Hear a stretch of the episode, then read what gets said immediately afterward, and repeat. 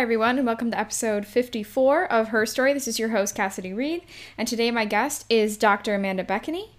Amanda is the instructor of trumpet at Kent State University, trumpet and brass chamber music teacher at the College of Wooster, member of the City Music Cleveland Chamber Orchestra, the Fireland Symphony, Diamond Brass, and the Olympic Brass Quintet. Amanda also serves on the board of the Rocky River Chamber Music Society. In this episode, Amanda and I discuss issues of equity, her life and career, the balance between performer and educator, and her experiences with both orchestral and chamber music. So I'm really excited for you to check out this episode. Please make sure to like it and share it with your friends. If you're interested in being a guest on the show, please send your bio to musicherstorypod at gmail.com. We would love to have you on the show. And I will see you next Monday.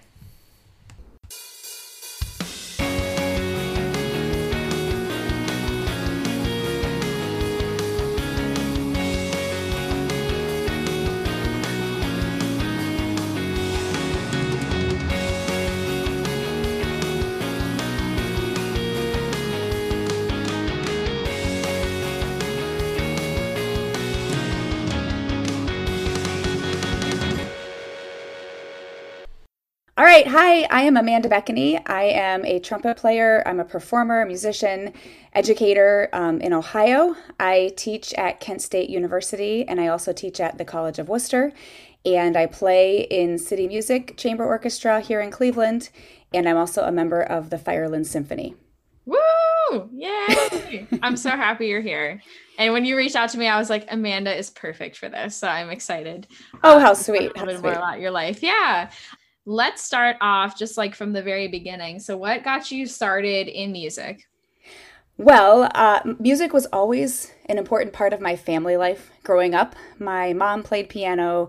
I have an aunt who is a pianist, organist, cellist, um, amateur. Uh, and I have an uncle who plays the contrabass in a drum and bugle corps, and so he always talked very passionately about brass players. Uh, and so, as a child, I was in the church choir. I sang at church, I played in the handbell choir. I took piano lessons from a very young age, and so I felt really uh, lucky to have had those opportunities as an as a as a young child. So music was always going on in our family and around our house. And then, of course, fifth grade came, and my older sister played the trumpet. So, of course, naturally, I wanted to play the trumpet. Um, and so, of course, then we got involved in all of the band activities at our school. And um, so, yeah, that's how we got started, at least initially. So basically, like the primary reason why you chose your instrument was just because your sister played. Yeah, pretty much. Yeah, it, it was one of those. Uh, I mean, maybe we had had a trumpet player play at church at some point, but it was yeah. My sister played trumpet, and I and she had fun in band, and I thought, well, I'll just I'll do this. Uh, and my band director, I remember he could tell.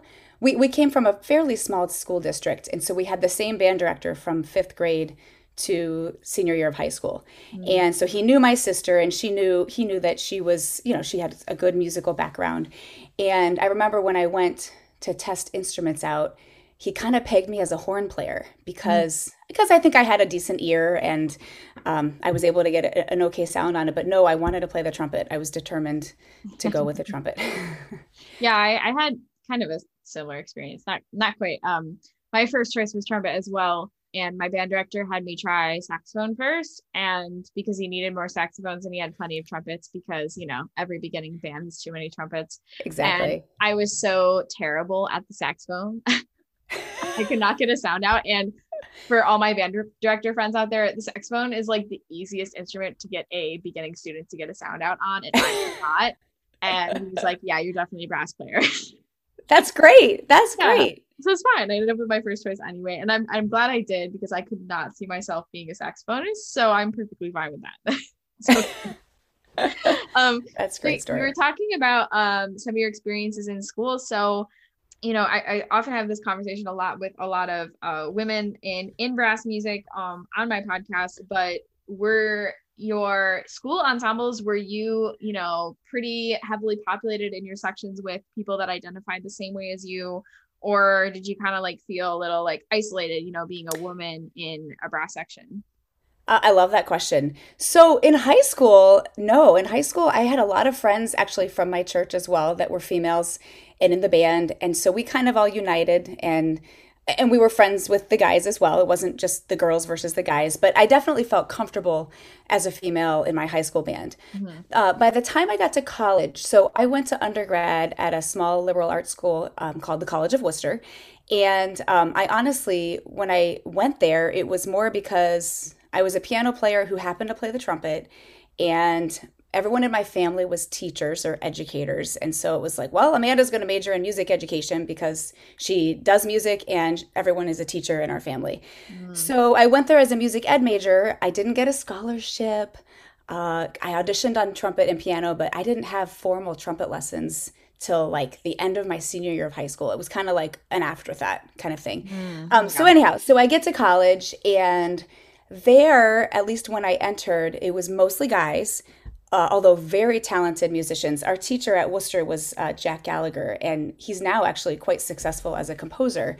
Um, but he was a phenomenal teacher, um, had a great foundation for all of his students, and so he had these these hotshot guys that were there. And that was not, I mean, he recruited his students because of how they played. Mm-hmm. Um, but there was one girl, um, and she was like this little. She was even shorter than I am, and her name was Anne Gentry. She was this petite little girl, and she was a knockout trumpet player. And so, and she was two years older than me. So we definitely kind of bonded a little bit. Um, and then I also remember my sophomore year at Wooster, Dr. Gallagher had me recruit um, another student who was a high school senior at the time, and she too was a knockout trumpet player. Her name was Jane Rackley. Um, she's now one of my very best friends, and she lives in Pittsburgh, actually.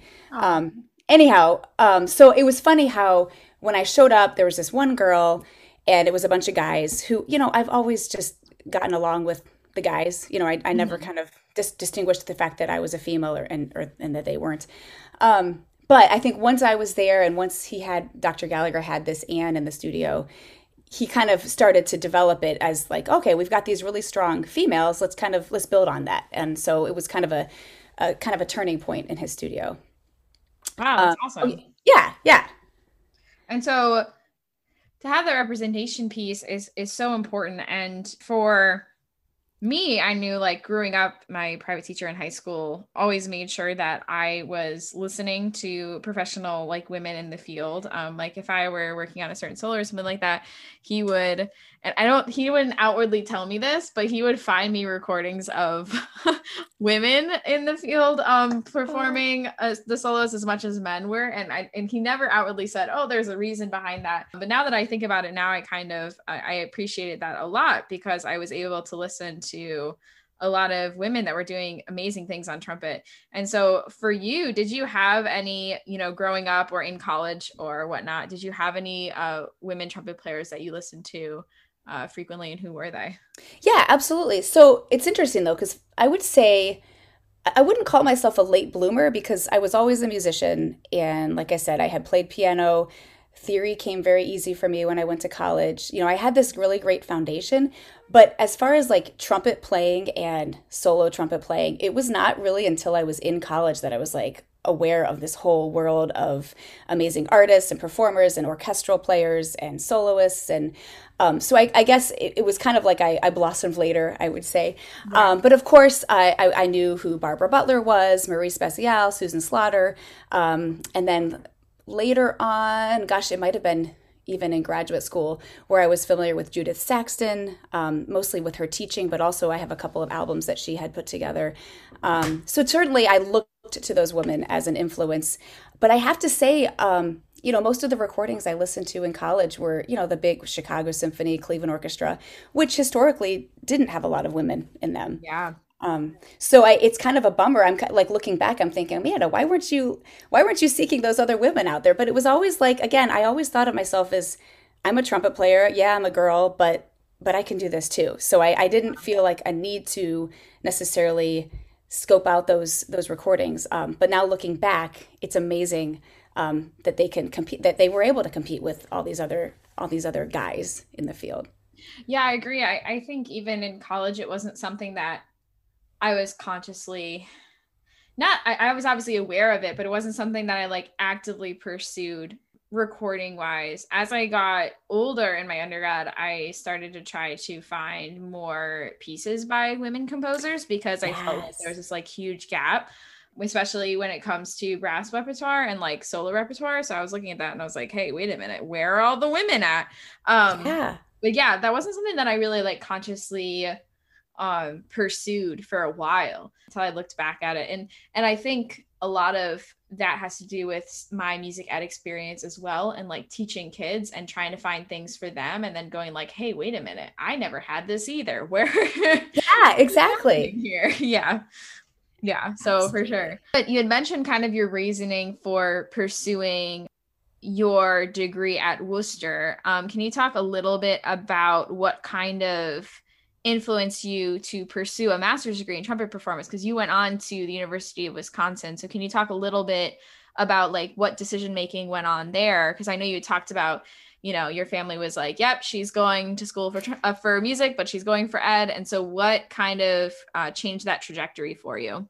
So again i'll um that was at Wooster. Jack Gallagher, who was my trumpet teacher, um, mm-hmm. at some point, maybe it was like my sophomore year, and and I, I did, by the way, still get the music ed degree, uh, mm-hmm. and I'm really glad that I did uh, because you know naturally, all, if you're a performer, you you're, you're going to be teaching it, whether it's even if it's not in a public school setting, you're going to be teaching. Um, so I was really glad to have that foundation. But at some point or other, he said, you know, Amanda, um, I'm sure you're doing, you know, I'm sure you'll be a great teacher someday. I'm sure you'll, you could be a great band director, but have you thought about continuing, you know, you, have got some talent, you've got some expertise. Um, have you thought about continuing? And, and at that point I was like, what, are you kidding me? Like my mom said I should be a teacher and all this, blah, blah, blah. And so then I, I started to explore, um, the, some other opportunities more in a performance space. And so I did go to Blue Lake Fine Arts Camp as a counselor uh, gosh, when I was a junior in college. And I remember there, um, I was a counselor, but I also, I don't know if you've, are you familiar? It's kind of like Interlochen, but yeah. the, the yeah. counselors get to do you uh, i actually got to teach in the the camp bernstein which was like the, the younger students. I got to teach their sectionals and then i got to play in the faculty orchestra. I got to play in the staff band. I ended up playing you know there were and then there was a staff brass quintet and then there was this fanfare trumpet group the tower trumpets that i was a part of. Actually and incidentally I'm just thinking of this now as I'm talking to you. Uh, the year I was there, it was the the four best trumpet players were the the Tower Trumpet Ensemble, and we would play these fanfares before the concerts every night. And that year it was all four, it was four females. Um, happened to happened to be in that position, which was really special. But anyhow, I so that summer I played a bunch of repertoire. I had a bunch of lessons with some of the teachers that came through, and I thought, wow, this is really fun. I could do this. I could I could make a living playing trumpet. And like little did I know, like if you want to make a living, like don't try to be a, a musician. Um, I shouldn't say that, but but um, anyhow, it was then I was like, you know what, I do really want to do this, and so then I explored some options for graduate school. Um, now, of course, um, you know, I was dating somebody at the time who is now my husband, is now the father of our three children. And so he was a year older than me and he was going to graduate school and he actually ended up at the University of Wisconsin. Mm-hmm. So I will say that, I mean, I looked at other places, I auditioned elsewhere, but I was definitely gravitated toward that school because he was there. Uh, but then, you know, it's, I also went and I met John Aley who was just a tremendous player, tremendous teacher. In fact, his whole family, I got to know them quite well. I got to teach his daughter a trumpet. I was her first trumpet teacher. Um, Aww, that's cute. Because and it was it was kind of sweet because she was in like fifth or sixth grade at the time, and and he's like, well, she's not going to listen to me, but she'll probably listen to you, and so that was kind of special. Um, anyhow, so so yeah, I did explore other op- options, but it, I turns out I was thrilled to have gone there. I got to play in the Wisconsin Brass Quintet for a year um, as part of my assistantship there. Um, got to experience some wonderful playing and some wonder teach- wonderful teaching with John. Um, and of course, meet a bunch of other fantastic students. And there too, uh, there were probably a lot of guys in the studio, but there were also a lot of really strong women that, you know, we kind of, you just kind of band together um, and support each other. And, um, and it was just neat because I do remember since I was a graduate student there, there were some younger undergrads who were happened to be female and i think they were it was a positive thing to see me in that situation and in that um, position um, playing and, and teaching at the university. So that was very special. That's awesome. And then you went on to pursue your dma at the mm-hmm. Ohio State University. I should the Ohio State. That's right, capital T H E. Uh, yes, yeah, because it, it's funny because like Amanda and I know each other because I did my undergrad at Baldwin Wallace, but I'm not originally from Ohio. I'm originally from New York State, so I had to make sure that I said the the Ohio State. so can you talk a little bit about uh, what kind of motivated you to pursue a DMA? Because not everybody does that. Um, what kind of helped you make that decision? Yeah, so you know, it's one of those things, and I, I'll still tell you to this day, the thing I love about my career right now is that there's a little bit of everything. You know, I love performing. I love playing in brass quintets. I love doing orchestral stuff. I love doing solo things. And I really love teaching and I love seeing my students develop and I love seeing them succeed. Um, so I think, yeah, I think when I was at Wisconsin, of course, the performance was my main focus. But I also took a couple graduate level theory classes that were just fascinating to me. And I thought, you know what, I want to teach too. And and I and I and I don't mean to say that I realized maybe I wasn't going to win a big job in a big orchestra because that's that's not fair to say because then that that makes me not be confident in myself. But I do think I really discovered like, wow, if I was a college professor, I could perform a lot. I could I could do the faculty brass quintet thing. I could do some solo recitals, but then I could also teach. And I just felt like that felt like a good um, set for me because I like the variety. You know, I I love performing, but I don't know that I could maybe handle that. You know. 48 week season where like every single weekend you're you're you're on and you've got to perform. I mean, I love performing, but I I kind of like the idea of having this um, kind of a, a wider array of things that I was working on. Um, so at that point, yeah, I, I finished my master's. Um, there was a, a, TA position open at Ohio State with Tim Leasure. And so, of course, you know, if you can go to grad school for free, like, and get, or actually get paid to go, I was like, well, this sounds like a great opportunity. Um, so that's what drew me there to Ohio State. That's awesome.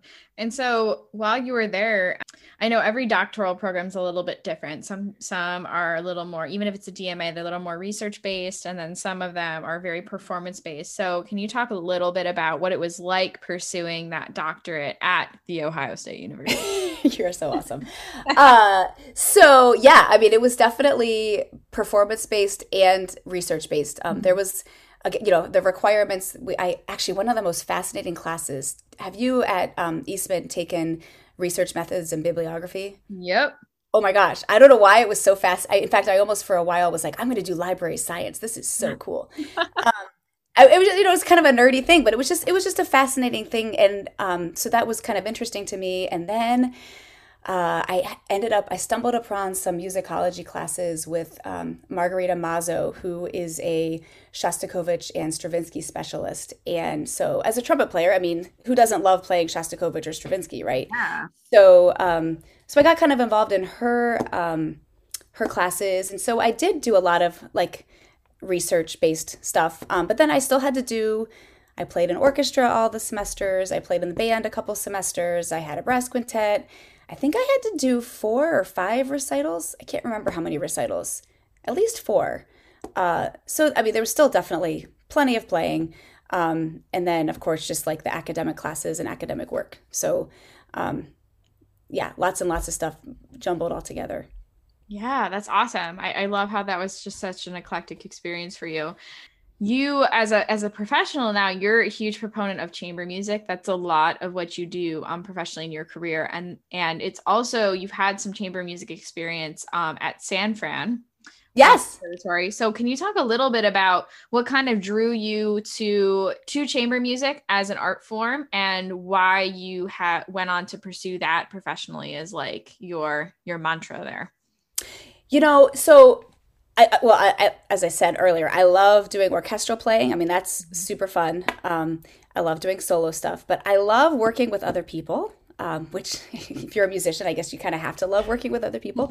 Um, but I love, I guess I like the smaller group setting because then you can really you know it, then you can be your own. It's not you know if you're in an orchestra you're kind of at the mercy of the conductor or the principal trumpet player. You know you're not you don't get to make some of those like artistic decisions. And so i really like chamber music just because of this idea that we can work very very closely with uh, people that are close friends and make decisions musically decide on repertoire put to put programs together that that we want to do not that somebody's telling us that we're going to do Um, so I just like that kind of more getting down to the more um, closer relationship with people when I'm performing. Yeah, that's awesome. Yeah, I, I'm always I, I really loved playing any chance I could get in chamber music ensembles because again, like you were saying, I, I feel like there's there's more of a, a a personal connection, I feel like, amongst people in the ensemble than you might get in like a large ensemble. Um, there's a lot more communication that happens there. And I really loved that that piece, that interaction that you get when you do play in a chamber ensemble. So I do agree with you there. And um, so you do a lot of things as a professional. Like you're playing with chamber orchestras, symphony orchestras, brass quintets, Akron Symphony. Um, you are teaching actively at the collegiate level and and that sort of thing. So can you talk to us a little bit about kind of your journey? getting each of these positions um, maybe about some of the auditions you've had to take or the interview process um, to be at the college level teaching so, okay, so I will say um, I've been very fortunate along the way. I mean, all ever since I got my doctorate at Ohio State, I've been busy, and I've been busy. Sometimes I've been busier than other times. Um, I started off after I got my doctorate. Well, that's when I went to San Francisco, and that was kind of a um, that was a unique situation. My husband uh, had to go there for work for a chunk of time, like six months, I think. Mm-hmm. And I had just finished my doctor. I graduated in December, and so I was planning to either apply for jobs or, you know, like continue with my career. But it was like, well, my husband's in, in uh, San Francisco. Why don't I see what's going on at the conservatory? So I met up with Dave Burkhart, and turned out um, he had a smaller studio at the time, and I got to join him for the semester. Super cool, super. Um, we got to play fun repertoire, uh, some cool conductors and everything, and work with the symphony brass players.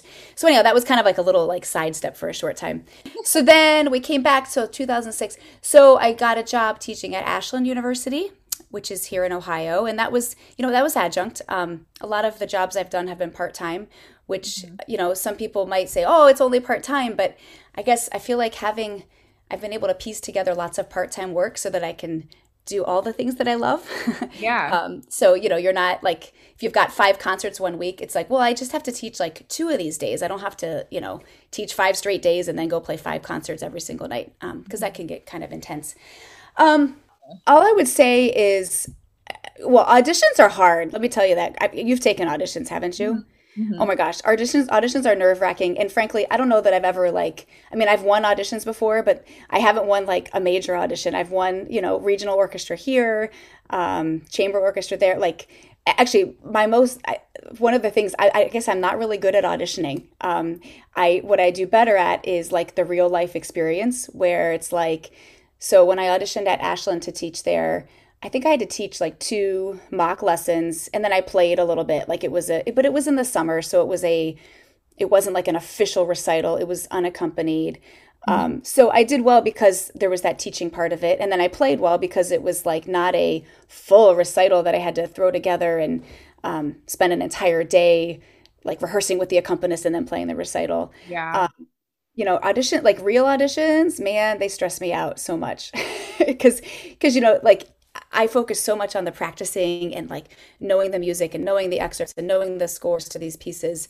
But then you get in there and you get like four minutes to show off. And mm-hmm. like if you're if you're too nervous, like you, four minutes isn't enough time to show off. So I feel like I've been able to be successful in these more the college positions because it's like the whole package. It's the teaching, it's the playing, it's the talking about your experiences kind of thing. Um, interesting. So I started teaching at Kent State at the beginning of this school year, so during the pandemic. And it was very interesting. My first day on the job um, was my first official day on campus. So I, you know, I had like three interviews leading up to getting the position, but they were all over Zoom. And that was weird, you know, like yeah. I had to teach the lessons over Zoom. I had to meet with the the interview people over the over Zoom. Um, so that was kind of a weird thing, like to show up to teach, and it was like, okay, it's day one. And actually, we had our lessons outside most of the first semester. Um, you know, that was it was kind of weird, like that. Here we are, like I get this job, but I hadn't actually met people in person until mm-hmm. that very mm-hmm. first day. So that was kind of interesting. Yeah, no, and I, I, can agree with you on the the audition versus the sort of interview process because I'm the same way.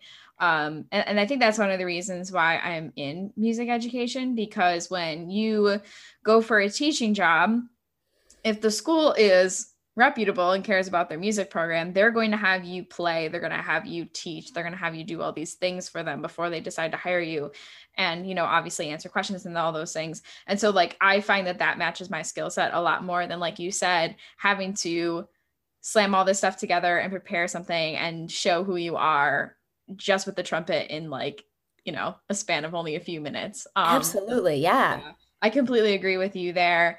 Well, you're exactly right. Because so much of like when I've interviewed in person for things, so much of it is. I mean, obviously you want to play well, but and and teach well, but so much of it is just that interaction. Like if you're a total like dud, they can tell in your just how you like greet them at the door and stuff like that. But this is like Zoom is just a totally different beast. Yeah, yeah, um, for sure. And so you um you're you're teaching college and you're playing in all these different groups and things, but you're also a mom too. So yeah. multiple children. So and I, I usually ask this to people that I know are parents um and are doing all these crazy things at the same time. So do you have any advice for people as like how they balance like this career, especially since you do so many things professionally and being a mom at the same time? Like super All right. Yeah, no, it's it's it's super fun. You know what it is though? Is like I feel like as musicians, we're used to being busy all the time. Um, in one of your recent episodes I was listening to, you were talking about how when you were in school, like you were from 8 a.m. to like 11 o'clock at night, you're either practicing, um, studying mm-hmm. in class or te- like you're doing something that's music related. And so your social life was like, hey, I'm practicing Charlier 2. How's that going over? You know, like you kind of, like that's like, that's how your social time is. And so what I would say is being a parent, you have to multitask all the time. And you like, we thrive on being busy. So I don't want to say it's easy because it's not. Um, but I think I'm okay with it because I'm used to having a lot on my plate and I'm used to kind of just tackling things as they come and just trying to balance it out. Um, but I will say that because it is hard, I can, I'll probably say that several times.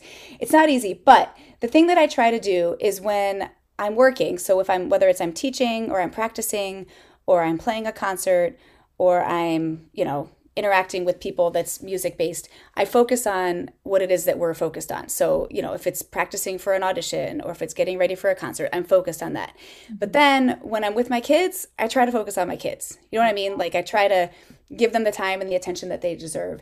And I really do. It's funny because I've kind of I've been a mom. Actually, my son, my oldest, is turning nine tomorrow. So I've been a mom, so almost nine years old for almost nine years, and um, you know, and so like through that time, like there was when I when he was first born, I worked. Actually, I taught at Ashland and I taught at the College of Wooster at that time, and I still played in the Ashland Symphony then. You know, I still had stuff on my plate, but there was definitely like days that I could really focus on doing the mom thing. Um, so I've had kind of various levels of how busy I was, but I would say I think I'm the best mom when I'm really busy because then I appreciate the time that I do get with my kids, and I'm not like, oh shoot, like we got to figure out what we're going to do today. You know, it's like this so it's kind of fiftieth time today. yeah, exactly. Like I feel like okay, we've we've kind of like finally struck this great balance, and my kids are great. Um, they're fun, um, actually, and they're getting older too. So it's really cool to see them get become I don't want to say successful, but like get better at things. Like my boys take guitar, and Aww. they actually it actually sounds like a real instrument. Like it's it's kind of fun. um, so I will say, like I think number one, musicians are naturally busy. So just being able to handle the craziness is one way. Um, and then just kind of giving your attention where it's needed. So if it's if it's focusing on work, you focus on work. And then when it's time to focus on kids, you focus on kids. Yeah, yeah, and actually, my friend Madeline and I, she teaches a middle school band in my school district, and we were actually talking about this um, on a recent episode with her of how her and I like we don't have we're not married yet, we don't have kids yet, we don't have a house yet. We were talking about how we're actually kind of jealous of people who have kids. you can kind of like you are almost forced to like turn off the brain that's thinking about work because like you're trying to like take your kid to soccer practice or feed them or like whatever and you're like distracted from that. Whereas, so true her and I like we like are constantly thinking about work. And so we have no like downtime. We have nothing, we're both workaholics. We have nothing like forcing us to like shut that part of our brain off. No, I totally get it. And you're exactly right. And it's funny because I kind of have to like so I go from teaching college students who are, you know, they're smart, they're they're working towards like these really great goals. And then I'm like negotiating with my three year old on whether she can eat a piece of chocolate. You know, she's such a she's such a pistol that like she wants to figure out how she can get her candy. And I'm like like sometimes I'd rather be dealing with my college students because at least they're reasonable. Right? Yeah. Uh, yeah. Yeah, that's so true. And you had mentioned that you started teaching recently at Kent State this year during the middle of a pandemic, um, Mm-hmm. which had to have been a super interesting experience. So, what have you been doing during this time? You know, either with teaching or or trumpet playing.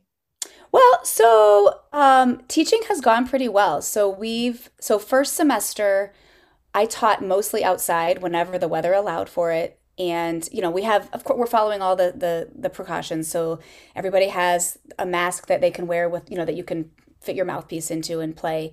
Everybody has bell covers. Um, so we tried like trumpet studio, I think, because there's 14 students in my trumpet studio. So when we would meet as a studio, we met outside, and that worked well. Um, and then when the weather was not good, we would have lessons inside, but I would do like a half an hour in the trumpet studio, and then I would find a classroom, and we'd go to the half an hour so that you could, you know, air out the rooms and all that. Um, as far as bands go, we've been doing. I was coaching a small chamber ensemble for each of our bands. So rather than having full band and having, you know, 60 people in a room at the same time, we just divided up into groups of 8 to 10 students. So they've still had that performance experience. It's just been on a smaller scale. And honestly, I think it's been a really great benefit for them because you know, when you go to high school, you're used to playing in a big band and um, or a large band, and this has enabled them a chance to still perform, but there's a little bit more pressure for them to play well because they can be heard, um, and they're having to listen more to their colleagues and their peers, and um, so it's been great. I mean, it's it's not a perfect situation. I think everybody still wants to get back to our quote unquote normal, but we've we've managed to do okay with that, um, and we've done so.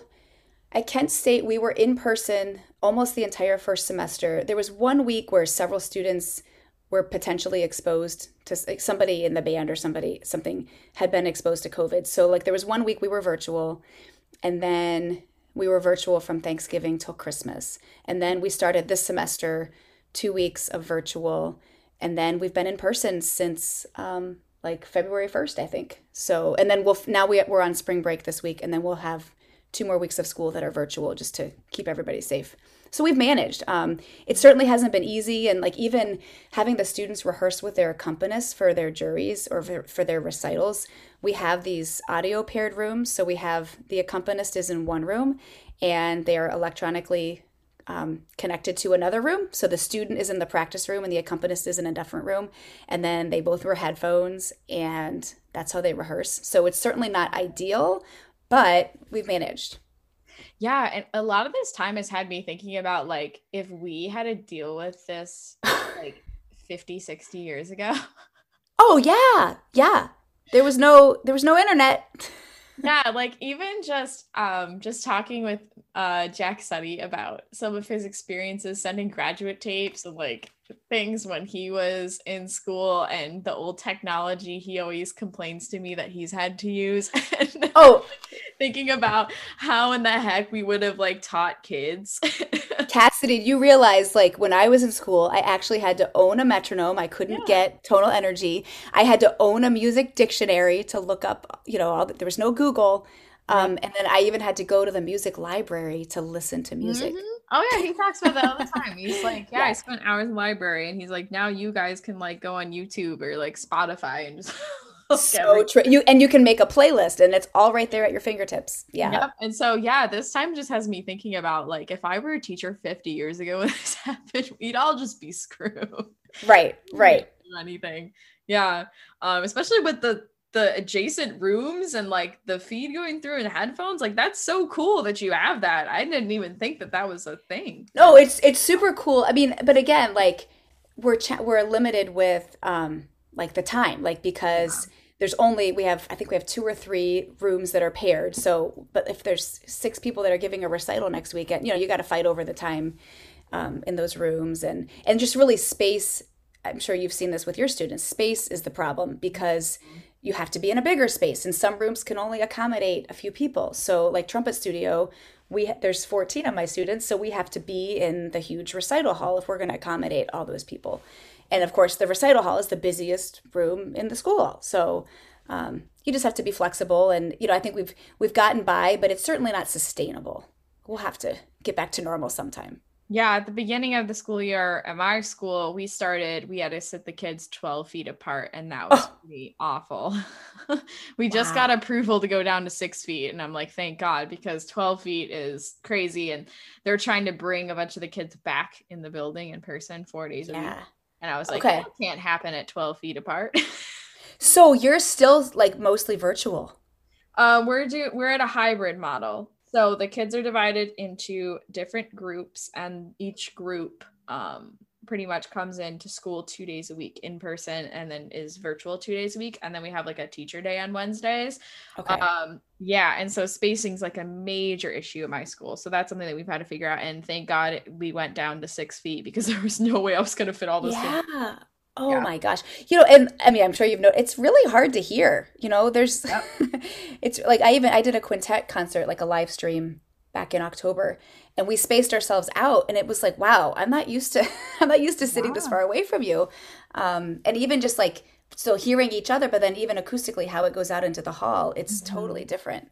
Yeah, and I, I, noticed like my kids were not playing very confidently at the beginning of the year because they were 12 feet apart and they just could not hear what was going on. We get so used to, especially K 12 kids, you know, like sure. they've been playing in a section and in a large band all the time. That's their music experience. These kids are not really, you know, like us going through music school and stuff, we had to play by ourselves all the time. But like these kids don't do it that often. You know, they're just there for band and they're there to have fun and learn music. And so all of a sudden they're sitting 12 feet away from everybody else and they're like, oh no.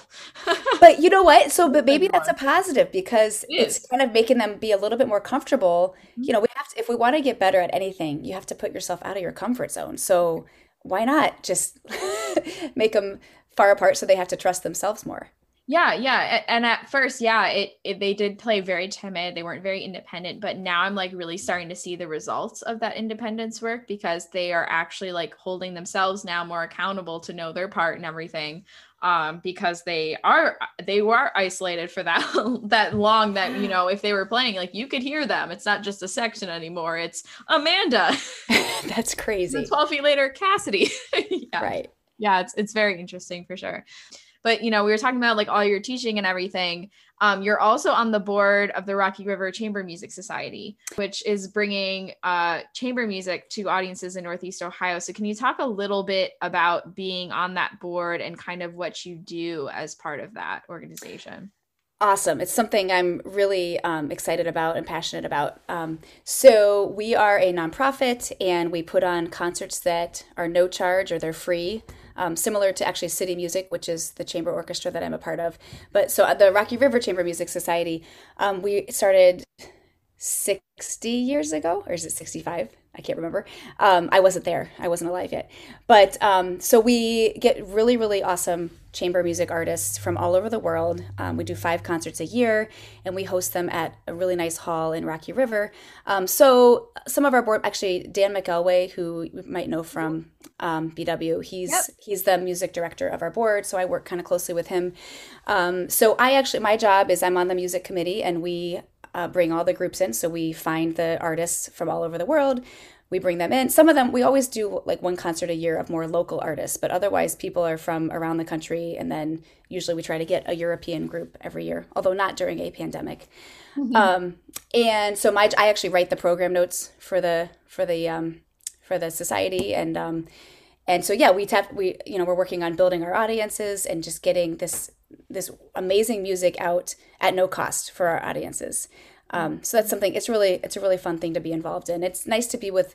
Again, I love my children. I love going to baseball games. I love you know being with my kids, but I also like doing something that's that's making a difference. That's not um, and it's not my work. You know, I'm not paid to be on the board. Um, it's yeah. just something that I'm pretty passionate about. Yeah, and that's wonderful. And we we always talk about you know uh, on this podcast and and classical music in general, how we can make things more equitable for people, for audiences, how we can educate others that may not have been able to had the lives that we have had where we had classical music growing up and that education and be able to reach out to those people um, and provide them with kind of a little peek into what we do. And i think that's amazing that you are providing this to others and it's free or or close to being free and they're able right. to participate in that that's awesome yeah no it is and actually I forget if we say it's free or if it's no yeah, it's free. I mean, we obviously take donations and we and we work on getting funding and everything because you know we got to pay for it somehow. Yeah. But the whole idea is that t- you don't have to pay for a ticket, and it's really neat to see some of the people that come to the concerts because I mean, we've had actually there, there's a, a, particular family that I remember that comes to a lot of the concerts when we're in person,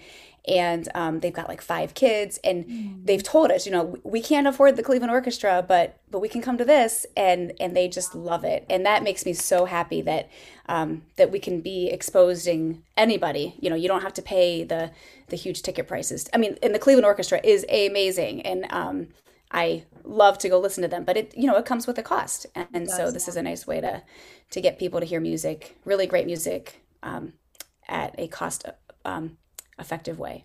Yeah, for sure. I mean, I I came from a family that didn't have a whole lot of money growing up, and so my mom was always taking us to concerts and performances and those things that that were like you know the the rocky river chamber music society they were free or they were very low cost um, for our family. And so i do appreciate that you're doing that because you know there are p- kids out there that you know may end up going to school for music or becoming a music professional who you know maybe they've never been to a major symphony orchestra concert before because their family couldn't afford it frankly. Like that was me growing up. Um so I, I i do think that that's really awesome that you're doing that um for people. It's really cool for sure. Yeah. And so, actually, fun fact about Amanda and I did you know, Amanda, that you were the first female trumpet player that I ever took a lesson from? Oh, how funny! Oh my gosh, that's fantastic. Um, I hope that it was worthwhile for you. Oh, yeah, of course. Most people that listen um, know that I went to my undergrad at Baldwin Wallace um, Conservatory of Music, and so I studied with Jack Sutte, who was second, is the second trumpet of the Cleveland Orchestra. I almost said was. No, he's still there. he's still um, around. He's still ticking so yeah, like you know, they would go on tour to Europe or China or whatever the heck they were doing because they're like crazy busy all the time, and or Miami they have residency there. And um, he would always have people come in and like take and have us take lessons from them while he was away. And so Amanda was one of those people for me. And you were the first woman trumpet player that I ever took a lesson from. And I think it's a little little sad that it took until college for me to have that but i i do want you to know that i i so appreciated my time with you as well because um i i took a few lessons with you i believe um in yes. my time there because i was there for four years but uh one lesson in particular just really helped me a lot because one issue that i feel like a lot of women have in brass music and in trumpet playing especially if they're smaller bodied women like myself is just even just simple things like figuring out where to breathe when you're working on a piece of music that like my you know big six foot four trumpet teacher could not ever right. me and so like i so appreciated it like i think the first lesson i had with you we were working on whatever solo i was working on and you were so helpful with just helping me figure out physically what i can handle in my breath and it was just a, a really great experience for me because it was someone who was a similar body type to me, similar size to me, um, oh, that was able to help me through that. And I really did appreciate that. And it's, it's those things that you kind of reflect upon as you get older, where you're like, that's why representation is so important. That is, oh yeah. That is super special. And actually, you probably also, so maybe the second female that you took a lesson from was Nina Bell. Do you remember mm-hmm. her? So she's one of my very, very dear friends. And um, actually, we, before the pandemic, we played together in City Music, and then we also played together in Firelands. And um, speaking of being a mother, um, she also had a baby about, I guess her son's going to be two in June. Aww. And so um, when we talk about being a female trumpet player, and I, you know, I've, I've mentioned how, you know, it's really, I, I've never kind of differentiated myself. I mean, I guess I have. I'm a female trumpet player, but you know, I, I always hang out with the guys too. Mm-hmm. Um, yeah. But it's always been nice to have someone like her who is just a very dear friend on a personal level, not just on a musical level. Um, she, um, so she's been a dear friend of mine. She actually, her husband just won a job um, with the Air Force Band, so they moved to Virginia like weeks, a few weeks ago. Aww. But she and I still talk. Like she'll always, she'll text me. She'll be like, "Okay, my son's doing this. What should I do?" Or, or I remember when her son was born, and um, I mean, probably too much information, but um, as a mother who's nursing their baby, we have to pump like when you're yeah. not away, when you're not with your child. And let me tell you, like, not every orchestra that I've played with has had like the adequate space to give me mm-hmm. a room to. Um, to pump like because you gotta like get this milk for your baby and you also have to make yourself comfortable because it's uncomfortable if you don't extract the milk yeah yeah and, you know, nina and i would always like share like I would tell her like, "Oh, okay, we're at this church for this concert. There's a room. If you go to the second floor, there's a Sunday school room, and you can close the windows and you can pump there." I mean, I mean, I know that sounds really silly, but um, it's something that we've had to deal with because you yeah. know, I mean, being a being a woman and and in an orchestra, you've got to be able to take care of those things when you have babies. Yeah, no, totally true. And it's so important that we have those relationships with other women in brass that we feel comfortable enough to like have those conversations because those are real yeah. life issues. And because our world is very male centric, right? Yeah. It's something that nobody ever thinks about. right. Right. Well, and and the thing is is you know it's funny though because I I also think of it like there's plenty of women in the workforce who have the same issue, right? I mean, there's plenty of instances, you know, women in executive positions where it's like they have to find a room where they can go. I mean, it's the same thing. So I I try to not make a big deal about it because you're exactly right. It can happen anywhere. Yeah. Um, but it's something that we've had to deal with. And it's, I mean, really just as a working mother, you have to deal with that.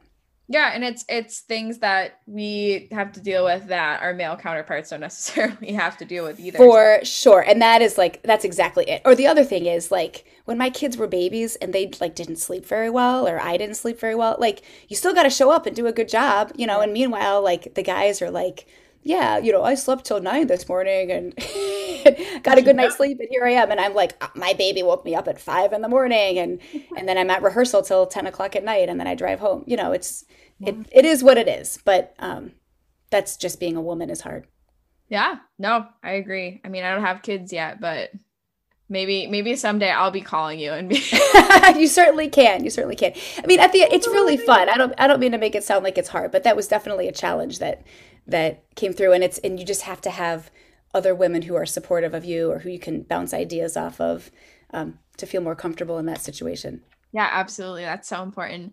And um, i guess my final question for you is kind of about this piece of representation. So and you could take a second to think about this if you need to but do you have any advice for young women who want to pursue music professionally or trumpet performance professionally specifically that you could think of any advice for young women? So you know the advice cassidy that i always give my students is if this is something you want to do the only way you're going to know whether you can do it is if you try. So you know like just put yourself out there. Um, of course you want to network. Um, i always say you know be kind to everybody because you never know who's going to come back and like be on the audition committee or you know. come back to haunt you. Seriously seriously yeah you know. So uh, you know establishing good relationships from early on like obviously you have done that um, you know from undergrad and even before undergrad. Go you know go up and when you go to a concert go talk to the trumpet players go talk to the you know whoever's in the brass section.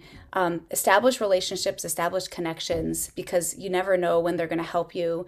Um, and then or if you if you unfortunately make a, a, bad connection you never know when it could actually hurt you mm-hmm. um, so definitely just being connected um, being yourself um, and like like I, the one other thing i tell my students is put yourself a little bit out of your comfort zone and you'll start you know you start to get a little bit better at things and that's how you start to achieve greatness yeah i love that Amanda, I want to thank you so much for um, giving us your time and for talking about some of your experiences. I really appreciated talking to you. Thank you, Cassidy. It's been great to be on this show, and I think what you're doing is just fantastic. Um, thanks so much. You're welcome. Thank you.